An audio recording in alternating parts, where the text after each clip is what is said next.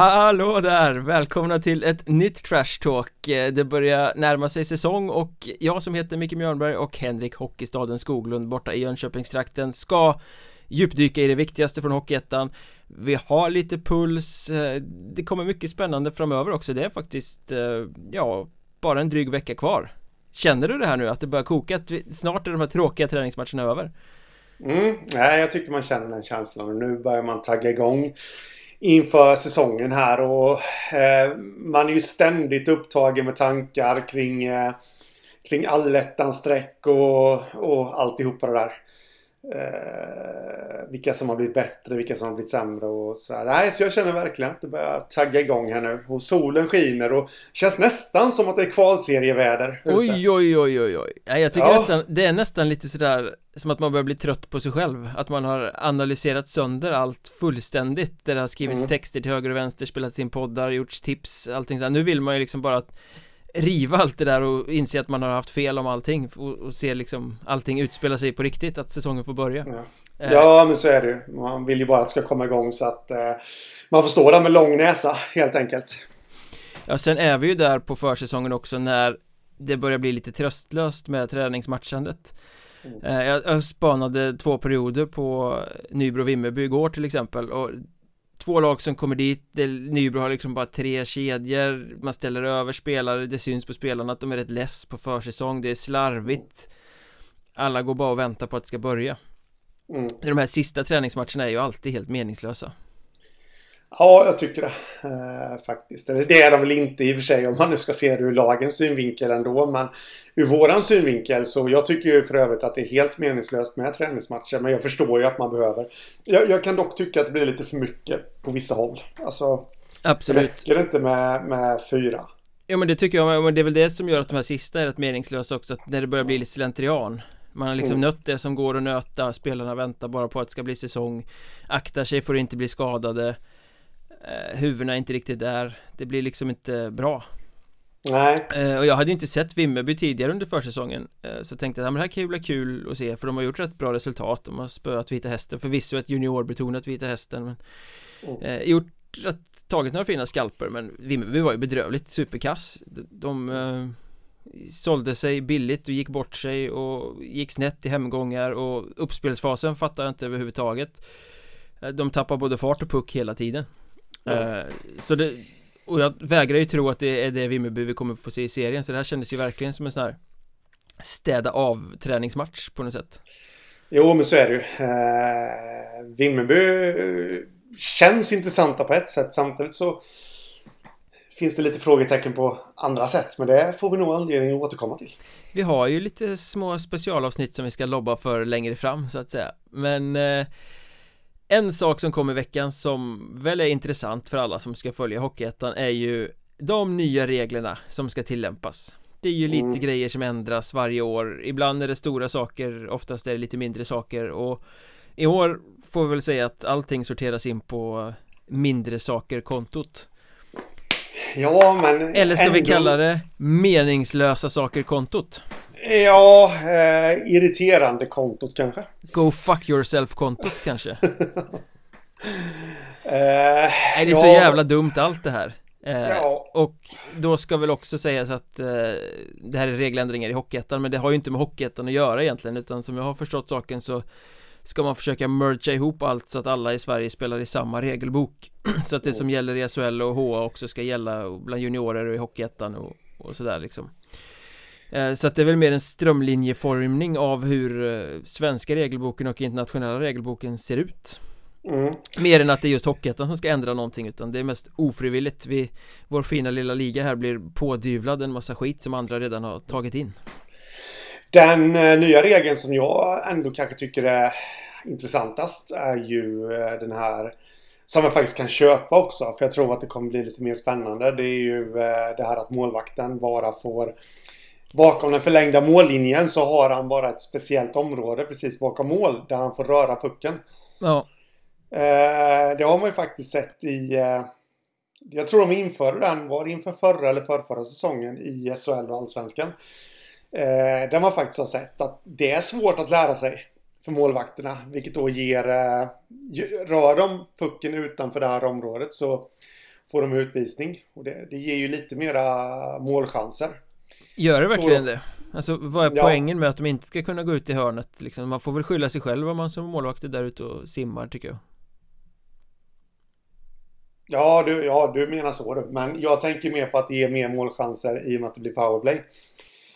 Då tänker jag säga emot där också då, att behöver vi mer powerplay? Är inte matcherna sönderryckta redan som de är? Det finns ju Nej, det... inget bättre än att se en hockeymatch där det får vara 5 mot 5 och spelet flyter och det är flow i det och det ja, finns ju knappt all... något tråkigare när det bara blir utvisning och man byter powerplay med varandra. Nej men det är alltid kul med powerplay Det är dåligt för sporten med det här sönderryckande. Däremot så kan jag hålla med dig om att eh, det är ju lite kul också att se målvakterna vara ute och vimsa i hörnet. Så är det ju. Eh, men så som man har sett i SHL och Allsvenskan här nu sen regeln kom dit så, så är ju faktiskt målvakterna fortfarande ute där. Sen förstår jag inte varför regeln har kommit. Nej, men och det tänker jag, jag menar vi går på med ganska hårda ord här men eh, egentligen är det väl regler som är så här skitsamma. Men det känns ju som att många av de här nya reglerna som kommer till det liksom bara komplicerar allt, det blir ännu mer tolkningssituationer. Varför ska det vara så himla grått allting eller liksom bedömningssituation? Det är samma sak som med det här att eh, Efter slagsmål så ska man kunna bedöma om det bara ska bli en femma eller en femma plus game mm. Då blir det ju ännu mer som domarna ska behöva liksom eh, Göra någon form av tolkning och sen så kommer alla bli arga för att de tycker att varför fick han bara en femma men vi fick en femma plus game och alltså man rör till allting för sig. Ja, jag, jag har aldrig förstått det där riktigt. Jag läste de där nya reglerna igår och vad som stod uttryckligen. Och nu kan jag inte citera rakt av men men icke-aktiv spelare, alltså i stort sett bara en spelare som står och tar emot, kommer ju ändå få fem minuter men kanske råkar slippa matchstraff. Varför ska ens den spelaren bli utvisad? Ja men domarna är ju ändå så fega så att de tar ju båda på samma ändå. Vi kommer ja. eh, har ju svårt att tro att vi kommer få se att nej men du tog bara emot, du får fem minuter men du slog lite mer, du får fem plus game. Ja men nej men alltså jag menar, det är ju bara översätt det till, det, det är ju faktiskt någonting som inom hockeyn så går inte detta stick i stäv med hur det ser ut i övriga samhället. Om jag är ute på krogen och någon börjar veva på mig slag i ansiktet och jag lyfter mina händer för att dels skydda mig men för att putta, undan den här personen. Jag tycker, jag tycker du ska ha några månaders samhällstjänst för det, absolut. ja, men det är lite det att rättsväsendet kommer ju inte döma mig för det. Nej. Även om jag skulle knuffa in den här personen i en vägg så han fått blåmärken så kommer inte jag bli dömd för det. Men däremot så blir du det inom hockeyn. Eh, om du försvarar det på det sättet. Så det, är, det är ju en helt annan diskussion i och för sig. Men jag kan tycka att det är lite överdrivet. Så därmed inte sagt att jag vill ha fram eh, att jag vill ha mer eh, slagsmål i svensk hockey. Så alla, alla som hade tänkt att hoppa på mig nu med något slags dravel kan vara släppa den, den idén. För ja. att, eh, det tycker jag inte heller att man ska ha mer slagsmål med. Men jag kan tycka att man måste kunna få försvara sig. Men förstår du vad jag menar med det här att det blir ännu mer bedömningssituationer? Ännu mer ja, ja, saker absolut. som strular till det både med det här målvakten bakom mål Var han innanför linjen eller var han inte innanför linjen? Eh, slog han mycket eller slog han lite eller och sen har vi också den här Att anfallande lag ska få välja sida på tekning i powerplay och efter icing Oh. Det, det, är väl bra, det är väl bra i, i, teorin, i tanken Men jag känner att risken blir att det blir ännu längre matcher för att det blir, nu ska de välja och så blir det liksom ett moment till där det ska diskuteras Och grejas, hej ni ska stå här, nej ni ska stå där Alltså Det, jo, det är, det är så mycket som, som bara komplicerar allting Ja, jag håller med att det är ju Det är ju någonting som komplicerar det hela och jag vet ju att det har ju varit någon slags eh, Eh, ett slags mål för svensk hockey under väldigt lång tid att få matcherna att flyta på mera. De ska ta kortare tid och alltihopa. Men sen har man krånglat till det där lite då. Med att, eh, ja men som exempelvis detta som kommer införas i Hockeyettan nu då. Att man får välja, välja sida och alltihopa. Det ska disk diskuteras och alltihopa.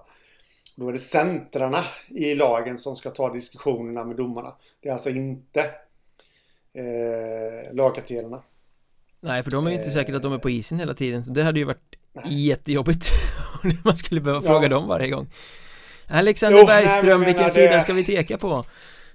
Ja, nej men det, det, blir många mer som ska prata med domarna Det var lite det jag ville komma fram till Ja Sen vet jag att du också är rosenrasande över att klockan plötsligt ska räkna ner Mm uh, Att klockan räknar neråt Är någonting som hör till NHL tycker jag.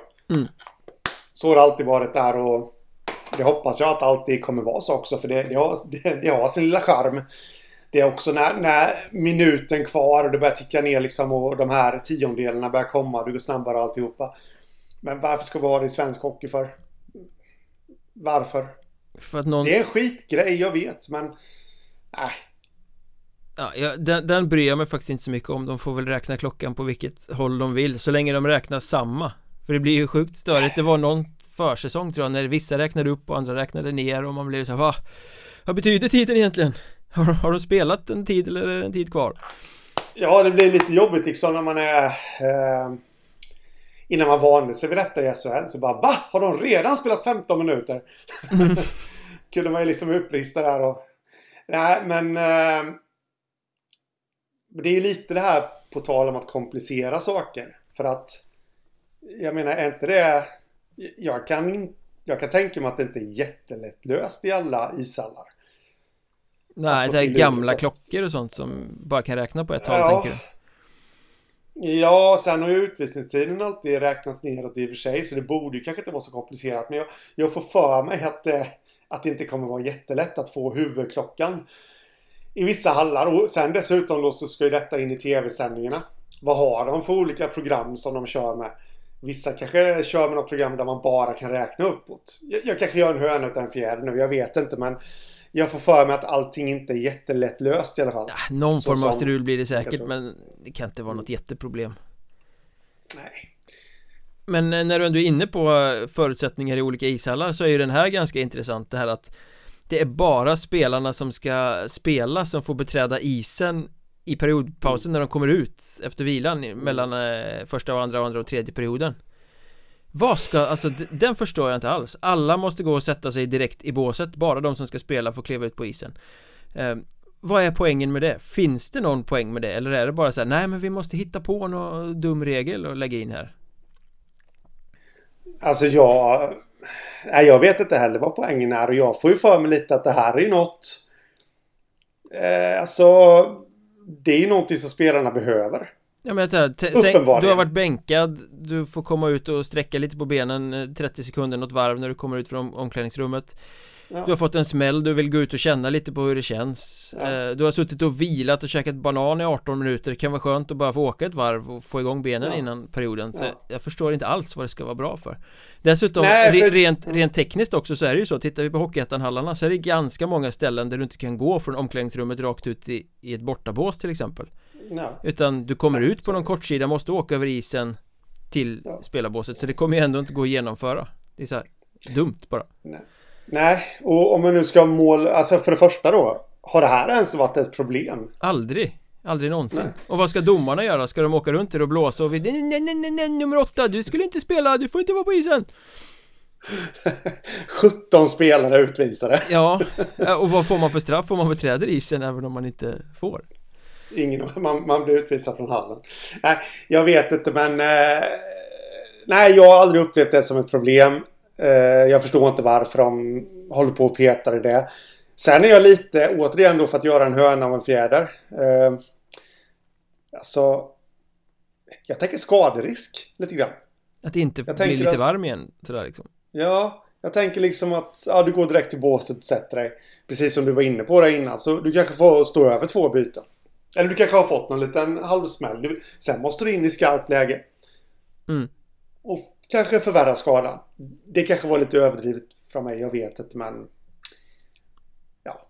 Jag älskar ändå att vi sitter och blir så här uppeldade och arga över icke-grejer. För alla de här regelförändringarna är ju egentligen icke-grejer. Eh, de är, är som... onödiga men vi gillar att vara arga så vi blir lite arga över Ja, vi är som random internetkrigare här nu Nej, den nivån sjunker vi aldrig till den dagen vi ingår i en trollarmé då får vi, får vi lägga ner podden. Eh, men en, en positiv not på slutet här i alla fall. Jag, jag tycker ju personligen att straffar är väldigt mycket roligare än overtime och tycker att 3 mot 3 är värdelöst. Men det här att man ska byta sida i overtimen eh, Så att man kan byta och få in fräscha spelare när man eh, eh, ligger i anfallszonen. Att man liksom anfaller åt det, den sidan som man har båset. Det tycker jag blir bra för det kommer göra att man kan skapa ett jäkla momentum i anfallszon Ja, det håller jag med om faktiskt lite motstridigt där. Eh, men jag, jag är väl mer, jag, jag, förstår inte varför man ska köra tre mot tre faktiskt. Nej, det är ju inte jag heller. Fast det är ju inte, det är ju inte någon fråga här eftersom det har de ju inte ändrat på. Det ju, har de ju slått fast Nej. för länge sedan. Jag tycker personligen att man kan ta bort overtime överhuvudtaget och gå direkt på straffar. För det är mycket mer underhållande. Nej. Jag tycker att det ska kunna sluta kryss som det gjorde på det gamla Det ska vara som på 80-talet. det är ju, nu ska inte vi göra reklam här men eh, Visst får man lite flashbacks när man ser eh, den här spelskandalen på SVT? Jag har inte sett, den faktiskt än. Eh, många som pratar gott om den. Ja, ja, man får ju lite flashbacks liksom. Eh, ja. Vad var det? Baltic i bandy och något mer då? Boden. Boden. och Frölunda. Boden är med överallt. Boden vet jag inte riktigt om de var inblandade i de jättenegativa aspekterna. Jag har för mig att det bara var någon slags magsjuk eh, historia där som någon hade snappat upp. Så. Men jag har inte sett klart hela serien ännu. Det har inte någon gjort så det kanske kommer. Jag vet inte. Det är bra, då kan du inte spoila för mycket. Nej. Eh, men vi släpper ilskan över eh, fjompiga regler och så funderar vi över lite back kris istället. Det har ju varit två ganska tråkiga nyheter den här veckan som har gått. Eh, Och först ut var ju att Simon Eriksson i Tyringe, han skulle göra comeback efter att ha missat hela säsongen i fjol på grund av skada. Han skulle vända hem till Tyringe, vara kapten och driva den här nykomlingen i Hockeyettan. Men så gick det några träningsmatcher och så drabbades han av en ny skada och tvingas eh, lägga ner karriären helt och hållet. Det håller liksom inte, det är ju ett dråpslag för Tyringe Ja, eh, absolut det är det och, och framförallt också för Simon Eriksson som vad jag har förstått det som eh, har inte slagit upp sin gamla skada som höll honom borta hela fjolårssäsongen. Däremot så en likadan skada. Ja, det var något nytt på... va? Men det var fortfarande knä om jag förstod saken rätt. Ja, jag tror till och med att det var samma knä. Men jag är inte helt säker på det. Men eh, ja, samma skada fast på andra sidan i knät vilket är ja, har man varit borta en säsong och man genast får domen en säsong till.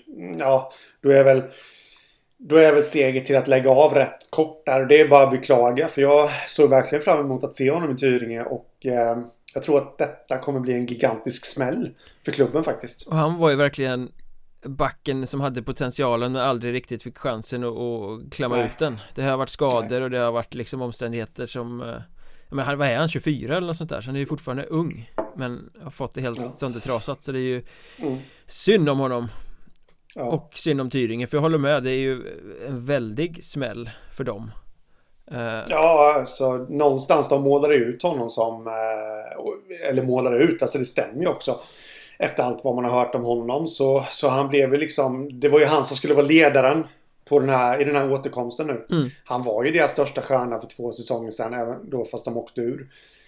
Eh, och nu skulle han tillbaka och, och liksom eh, etablera dem i ettan igen. Och, ja, jag... Gigantisk smäll faktiskt för Tyringe, måste jag säga. Och lite samma sak i eh, Halmstad även om de kanske får skylla sig lite mer själva. För här har ju de gått hela försäsongen och hoppats på att Alexander Edström ska komma in och bli den här eh, spetsbacken som ska komma in och bära dem. Att han ska fortsätta trots att det hela tiden har varit lite tvetydiga besked. Ja han är skadad han jobbar med det. Rehab vet inte om det blir spel eller inte men blir det spel så blir det i Halmstad. Ja men vi väntar på honom. Och nu har ju domen då kommit han måste opereras och eh, det blir inget spel på hela säsongen om jag förstår saken rätt. Ja, om jag tolkar det hela rätt så blir det i alla fall inte något mer spel i år. Eh, Han skulle vara borta fram till årsskiftet i alla fall, vad jag förstod Ja, det och jag menar operationer och grejer, man skyndar sällan tillbaka efter det. Nej. Eh, Och det är ju, ja men då blir det ju det här hålet på Halmstads backsida som urholkar truppen ännu mer. De var svaga från början. Har man gått och mm. hoppats på honom och så blir det inget. Nej, så är det. De har ju faktiskt en rätt eh, halvrasslig backsida. Eh, Helrasslig backsida skulle jag vilja säga. Ja, jag försökte vara lite snäll där men eh, eh de hade verkligen behövt Edström eh, där. Mm. Men nu får vi ju ett lite intressant läge här för nu står ju både Tyringe och Halmstad i akut brist på en spetsback mm. Det är två klubbar tippade i botten på Söderserien med ganska små plånböcker i förhållande till många andra eh, och båda behöver ha den här ledarbacken, pappabacken eh, så det är mm. två klubbar som ska ut på en väldigt tunn backmarknad och känslan är ju att de kommer ju jaga på samma namn De kommer ju tvingas slåss om samma spelare och kanske trissa mm. priset på någon eh, Ja, det kän ja, känslan jag får är att det kommer bli omöjligt att hitta någon etablerad back om man säger så utan det, det kommer ju handla om chansningar. Ja men finns, fin, finns det en Simon Eriksson eller en Alexander Edström på marknaden så kommer ju eh, Tyringe eller Halmstad inte att landa den. Eh, För det kommer Nybro göra, för Nybro jagar ju också en spetsback. Och mm. de har ju en mycket, mycket större plånbok att röra sig med och de har haft svårt att hitta. Mm. men, men det är ju ändå så att Tyringe och Halmstad konkurrerar inte bara på isen, de konkurrerar också om samma spelare när det gäller att fylla den här luckan Ja men så är det eh, Rent generellt så har jag faktiskt suttit och spanat backar på lite olika nivåer. Det är mina fredagsnöjen det där. Eh, kontraktslösa backar och den är extremt tunn. Den backmarknaden. Så det är väl någonting som går igenom ända ner till Hockeyettan där. Eh, så jag, jag, tror inte att de kommer hitta någon spetsback. Däremot alltså ja, chansa helt enkelt på någon okänd nordamerikan eller någonting. Om man, ba- hoppas på att, det... om man bara gör sin sån här eh, klassiska Elite Prospects eh, scouting som man kan göra, man kan kolla Free Agents Frenzy, den stämmer mm. ju inte alltid så bra för att det är många som har skrivit på som inte har kommunicerats eller folk som har lagt av som inte har kommunicerats eh, Men där om man tittar på Hockeyettan så det är ju väldigt få spetsbackar, inga backar som kommer i närheten av den klassen som de går miste om här men tre namn som dyker upp, det skulle ju kunna vara Anton Avehag som spelade Boden förra året. Det var ju lite kreativ, Jonas Fredriksson som hade väldigt mycket problem med skador men var i Tranås förra året. Så Isak Arling som ju har varit klass i Teg eh, Men eh, inte har kommunicerat om Det är mycket möjligt att alla de här tre har lagt av. Jag har inte hört någonting mm. eh, Nej, inte jag heller faktiskt. Men det är väl kanske i eh. den häraden om man, om man tänker liksom den typen av klass på backar som de eventuellt ja skulle kunna landa om de tömmer banken. Ja, precis. Och vi, eh, ja men så är det ju. Och du sa där innan att hittar man någon i samma klass som eh, Eriksson och Edström här så lär ju inte Halmstad eller Tyringe stå vara först i kön för den spelaren utan det är i så fall Nybro. Men vi glömmer ju dessutom en klubb där som jag förmodar letar efter en rätt bra back också och det är ju Kalmar. Mm. Eh, som blir av med Caleb Beefting där. De har ju bara sex backar på kontrakt här nu. Eh, och lär väl behöva någon mer åtminstone. Det funderade jag på häromdagen faktiskt. Att det har varit väldigt tyst om Eric Israel. Eh, det var ju sån ja. jäkla hype kring honom efter säsongen och honom kommer Kalmar aldrig kunna behålla och han kommer försvinna högre upp i systemet och Men han är väl fortfarande inte presenterad någonstans? Om jag nu är det sån här liksom att man kanske läser på lite för mycket forum och alltihopa. Men någonstans har jag fått för mig att han har väl deklarerat att han ska tillbaka till USA tror jag. Ja, det är mycket möjligt. Eh, om jag inte är helt ute och cyklar nu, det, det kan mycket väl vara. Men eh, jag är nästan helt hundra på att eh, han på något sätt har sagt detta. Ja, jag har ingen koll alls. Jag har bara inte hört något. Eh, så att säga. Uh, nej, det... Men jag vågar som sagt inte ta gift på det. Det är samma med Ace Coens, eh, forwarden som gjorde toksuccé i Kalix förra säsongen. Mm. Där har man heller inte snappat upp något var han tar vägen någonstans. Nej. Men nåväl, jakten på spetsbacken den blir ju eh, intressant att följa Men det är jobbigt läge för mm. både Tyringe och Halmstad mm. Eh, och det finns ju en parallell att dra där mellan Halmstad som ju nu har suttit och väntat jättelänge på eh, Alexander Edström för att sen i slutändan få nej tack. Och Nyköping som vi snackade om förra veckan som satt och väntade på Alex Levenen för att sen eh, i slutändan få nej tack. De har ju landat hans ersättare där nu i Nyköping. Och det blir ju kanadensaren Tyler Johnson. Jeansson kallar vi honom. Byxmannen. Um, Känns inte alls som samma typ av spelare. Han gjorde 8 poäng på 45 matcher i ECHL för Wichita Thunder i fjol.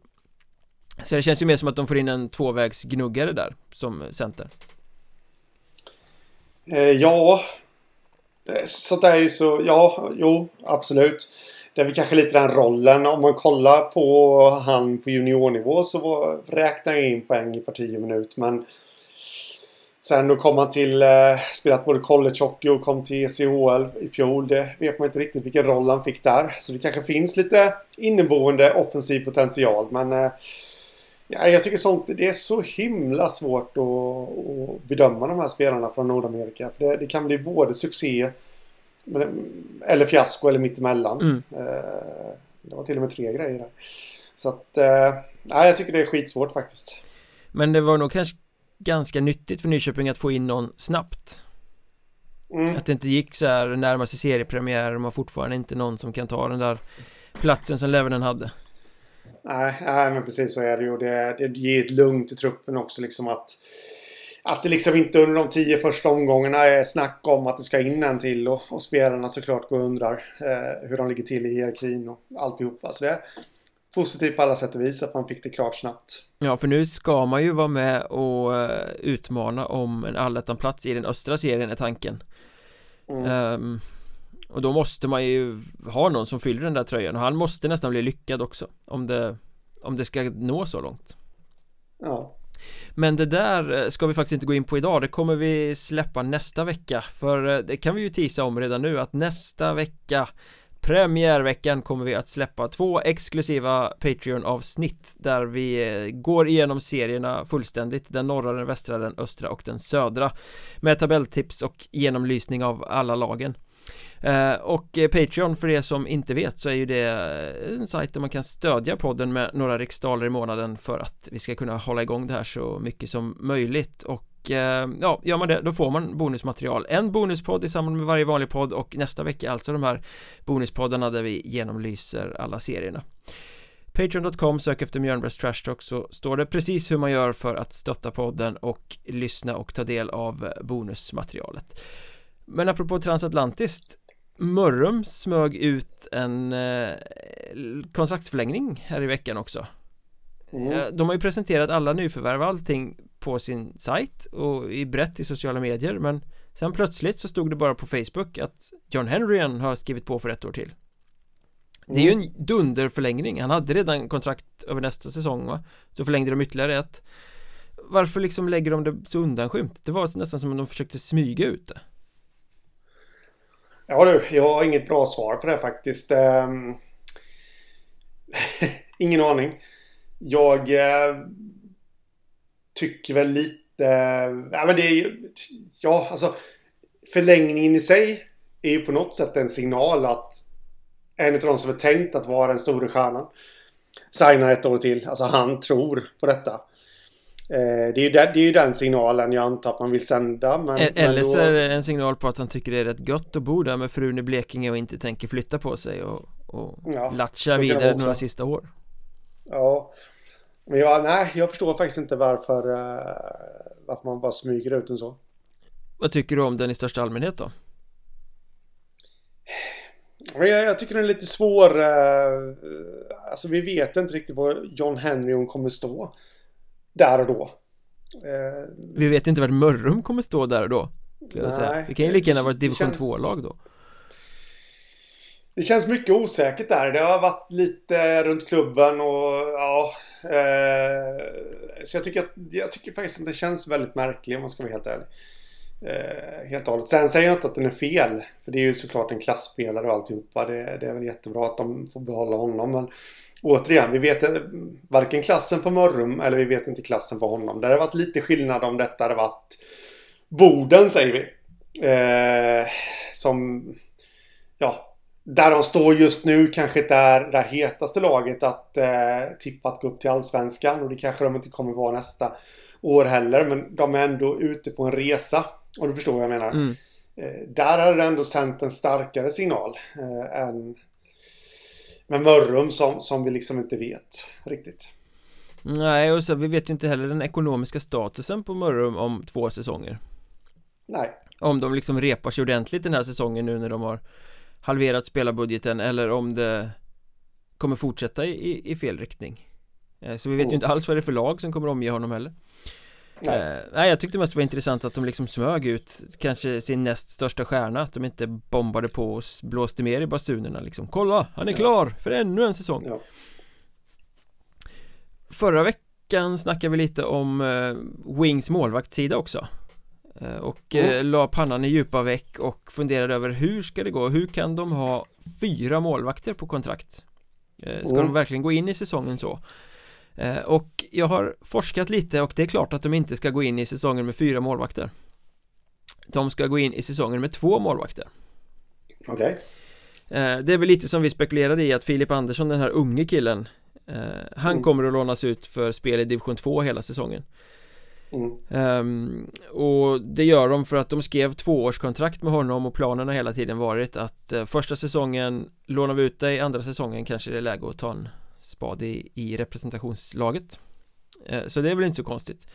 Uh, Men sen satt de ju där med Viktor Andersson och dansken Albert Adamsen Som målvaktspar och sen plötsligt så uppdagade sig möjligheten att plocka in Isak Johansson också och då kunde man inte motstå att ta den chansen så som det ser ut just nu så är man tre seniormålvakter på träning men jag snackade med tränaren David Lundmark där och han sa att de kommer inte gå med tre målvakter in i säsongen utan de kommer gå med två så de jobbar på en lösning för en av de här tre målvakterna då och mm. beslut om vem det blir och vad det blir, det ska de ta den här veckan och sen ska de gå med två keepers från och med nästa vecka, det vill säga fram till premiärmatchen i helgen. Känns väl nästan som att eh, hitta en lösning gäller väl någon av eh, Albert Adamsen och Viktor Andersson då? Ja, det, det måste de... det göra eftersom det, de fick ja. möjligheten att ta Isak Johansson och inte kunde motstå, då måste det ju bli så att mm. man tar ju inte det är lite som med Karl Boden, man tar ju inte honom för att skicka iväg honom igen Nej. Utan då är det Viktor Andersson eller Albert Adamsen Och det vill han inte säga Vem av dem som ligger närmast att bli the odd man out så att säga Nej Vad, vad tänker du om upplägget?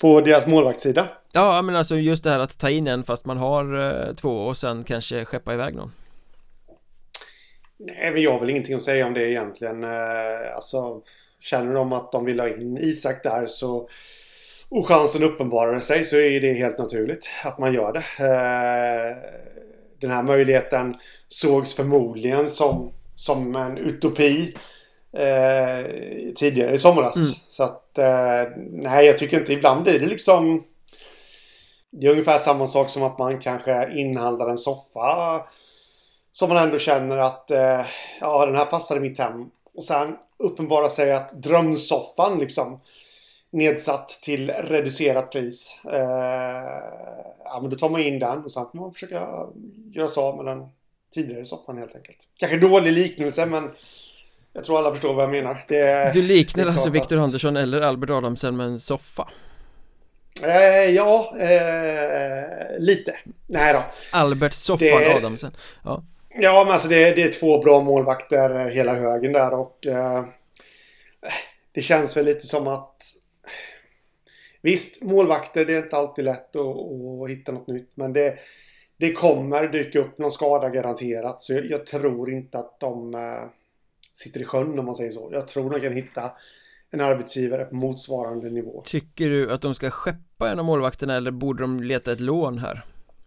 För det, det, kan ju bli en tråkig situation om de skeppar en och sen så går en sönder så står de ändå där med bara en seniormålvakt i slutändan Då kan de väl plocka tillbaka han unge Ja, okay. jo Men om tanken är att han ska utvecklas i division 2 så kanske det inte är optimalt för hans utveckling att stå och öppna båsdörr i, i östra fortsättningsserien Nej. Sen är ju alltid lite sån. Eh, det, jag kan ju tycka att man ska eh, låna ut om man säger så. Just det du är inne på där att man har säkerheten att kunna plocka tillbaka. Men då är ju lite frågan om man kan, ja om man kommer kunna hitta en permanent lösning i Hockeyettan där då. För där tror jag kanske inte att eh, det är så många som är intresserade av att plocka in en målvakt, matcha honom rätt flitigt men hela tiden har risken hängande över sig att man kan bli av med honom. Eh, så då kanske man... Och jag, tror inte att Adamsen eller Viktor Andersson är så sugna på att spela i division 2. Framförallt inte i det området, eh, alltså Stockholmsområdet. Den är rätt svag den tvåan så då får man ju börja titta söderut hur det ser ut liksom på de här toppklubbarna som eh, eh ja, Gislaved exempelvis. Men de har också rätt bra där om jag har förstått saken rätt. Mm. På målvaktssidan. Så äh, det blir en äh, Det blir en följetong helt enkelt. Södertälje letar väl kortsiktig målvaktsförstärkning. Fredrik Bergvik är skadad va? Eh, och ja, har öppnat för att eventuellt kortlåna från Hockeyettan. Alltså det känns väl inte som att mm. det här är i klass för att kunna gå upp och spela i Södertälje. Eh, det skulle vara om de lånar Isak Johansson Nej. i så fall Han var ju uppe och körde lite Malmturen ja. i fjol Ja Så det, hela den här målvaktscirkusen slutar med att de ändå har kvar paret som, som, ja. som var tänkt från början. det var lustigt. Ja, vi får väl fortsätta hålla ögonen på det helt enkelt. Eh, håller vi oss kvar i östra serien så presenterade Huddinge en intressant sak här i veckan. Den gamle profilen Rasmus Dahlberg Karlsson kommer ju inte spela Han har ju haft problem med skador i en evighet Höll jag på att säga eh, Men han har alltså klivit in i en roll som spelarambassadör Och vad betyder mm. då det? Jag ska läsa till från deras sajt här Så skriver de i rollen kommer Rasmus assistera sportchef i kommunikation med spelare externt, representera klubben samt finnas med i diskussion kring lag och verksamhet. Det låter lite som en assisterande sportchef tycker jag. Ja, eh, det var min första tanke också. Där. Att varför inte kalla titeln vid dess rätta namn istället? Ja. Det, jag, jag vet inte, spelarambassadör känns som en jäkligt förvirrad titel. Om jag ska vara helt ärlig. Ja men det låter mer som en sån som åker runt i skolor och berättar att man inte ska mobbas. Typ. Ja, ungefär. Ja, just det där ordet ambassadör är ju väldigt eh, Ja men luddigt och vagt i största allmänhet. Mm. Nu blir den här, den här sportstjärnan ambassadör för den här eh, fonden, stiftelsen, företaget. Men sen vet man aldrig vad de gör mer än att vara med i några reklamkampanjer. Typ. Mm. Sen tycker jag att det är bra att man eh, fångar upp de här eh, före detta spelarna liksom och behåller dem i verksamheten. Det, det tycker jag inte är negativt men, men eh, just Just titeln där kan man väl kanske ifrågasätta lite Vi får väl se vad det utvecklar sig till vad han faktiskt kommer göra men Jag håller med dig om att det är ju Han är ju en profil som är väldigt tajt förknippat med klubben Så det är ju mm. bra att hålla kvar honom Det är väl bra för klubbar i största allmänhet att hålla kvar spelare som som har en stark ställning och en stark status Bygga Absolut. igenkänning och, kontaktnät och allting sånt där mm. Sen smög de ut en lite trist nyhet också. Anton Larsson som de har värvat från Vallentuna som ju kändes som en ganska spännande värvning inför kommande säsong. Ja, väldigt spännande värvning Har tvingats eh, pausa sin elitsatsning på grund av hjärnskakning som han har dratt på sig under försäsongen. Mm. Nej, tråkigt. Eh, väldigt tråkigt faktiskt. Eh, han eh, var ju en kille som som jag någonstans kände skulle kunna bli ett riktigt stort utropstecken i Huddinge. Eh, välskolad före detta juniorlandslagsman och pojklandslaget och alltihopa det där. Och, eh, så ja, jag skulle nog vilja säga att eh, även fast han inte har spelat någonting för Huddinge Alltså i tävlingssammanhang så känns det ändå som ett avbräck för dem faktiskt. Mm. Det, för jag har ju sagt det förr att det känns som att sportchefen där och tränaren har haft en plan. De har haft en väldigt smart och, och tydlig plan med hur de vill bygga laget. Och där var nog Anton Larsson en rätt eh, viktig kugge. För jag för mig. Om de hade fått eh, utdelning på, på honom. Jag har liksom inte följt honom så himla noga men han kom ju väldigt starkt i slutet på förra säsongen i Vallentuna och mm. var väldigt ja. bra. Mm. Så det var en sån där spelare som man kände så här, ah, det här ska bli riktigt kul att se i år. Ja. Eh, så vi får väl bara hoppas precis. att han kryar på sig och att den här pausen inte blir permanent. Så att vi får ytterligare ett sånt där offer som måste lägga ner ja. på grund av hjärnskakningsproblematik. Ja, men, men precis. Och sen är det ju liksom, eh, det är ju, han måste ju ta den tid han, eh, han behöver nu för att komma tillbaka. Och det, det, vill man ju inte att han kommer tillbaka för tidigt heller. Man vill ju det för Huddinges skull. Och som hockeyälskare vill man ju det. För att jag tror att han skulle kunna göra väldigt mycket bra saker för Huddinge. Men för hans skull så liksom önskar jag att han tar alltså lång tid på sig och verkligen känner efter innan han eh, kommer tillbaka mm. igen. Ja, Faktiskt där. Det känns ju inte som att Huddinges eh, allettan-chanser står och faller med hans medverkan. Nej, det tror jag inte. Men det, däremot, det här var en kille som jag ja, känns som att han skulle kunna växa ju längre säsongen led. Och faktiskt skulle kunna bli en av nyckelspelarna eh, framåt när, när det ska avgöras. Eh, framåt vårkanten där. Jag har ju sagt det att eh, Huddinge mycket väl skulle kunna vara ett lag som tar sig till kvalserien. Och då, eh, de där chanserna i min värld, de naggas lite med kanten. Eh, Han är ju liksom en, han är ju välscoutad av, eh, av eh, sportchefen där, Ytterberg. Han, han har ju själv haft honom som, som spelare. Mm. Eh, det är en smart spelare liksom. Alltså extremt många verktyg ska jag inte säga men väldigt smart spelare och hög potential. Nej, nu ska jag sluta. sluta hypa! Eh, nej men... Eh, nej men inte hypa men det var ju mer att jag bäsade Huddinges chans lite grann. Ja, nej men det var en väldigt tråkig nyhet. Eh, och vi, mm. vi hoppas att, eh, att det går på rätt håll där. Definitivt. Eh, om jag säger Borås, vad tänker du då? Ellos. Om man säger Borås Hockey, vad tänker du då?